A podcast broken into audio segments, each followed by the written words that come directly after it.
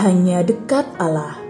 25 Februari 2021 Anti suap Amsal 17 ayat 23 hingga 26 Dalam ayat 23 tertera Orang fasik menerima hadiah suapan dari pundi-pundi untuk membelokkan jalan hukum.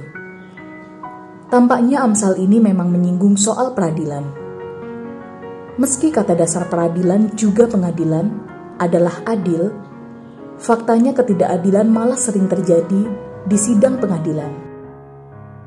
Itu jugalah agaknya alasan utama pencantuman Amsal ini dalam kitab ini.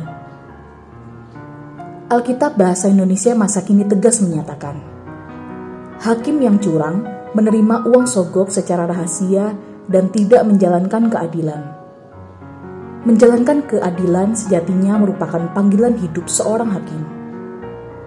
Tak sekadar itu, sapaan yang mulia bagi seorang hakim memperlihatkan bahwa hakim memang diharapkan sungguh bersikap hidup mulia sebagaimana Allah. Caranya tentu dengan bersikap dan bertindak adil.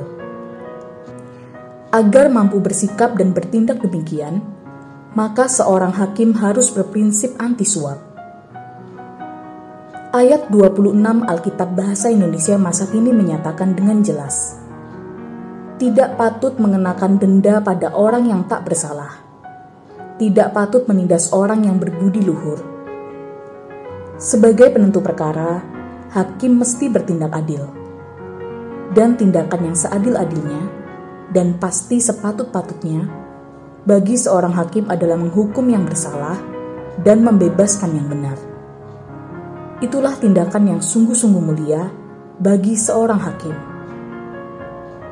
Salam semangat dari kami, literatur perkantas nasional. Sahabat Anda bertumbuh.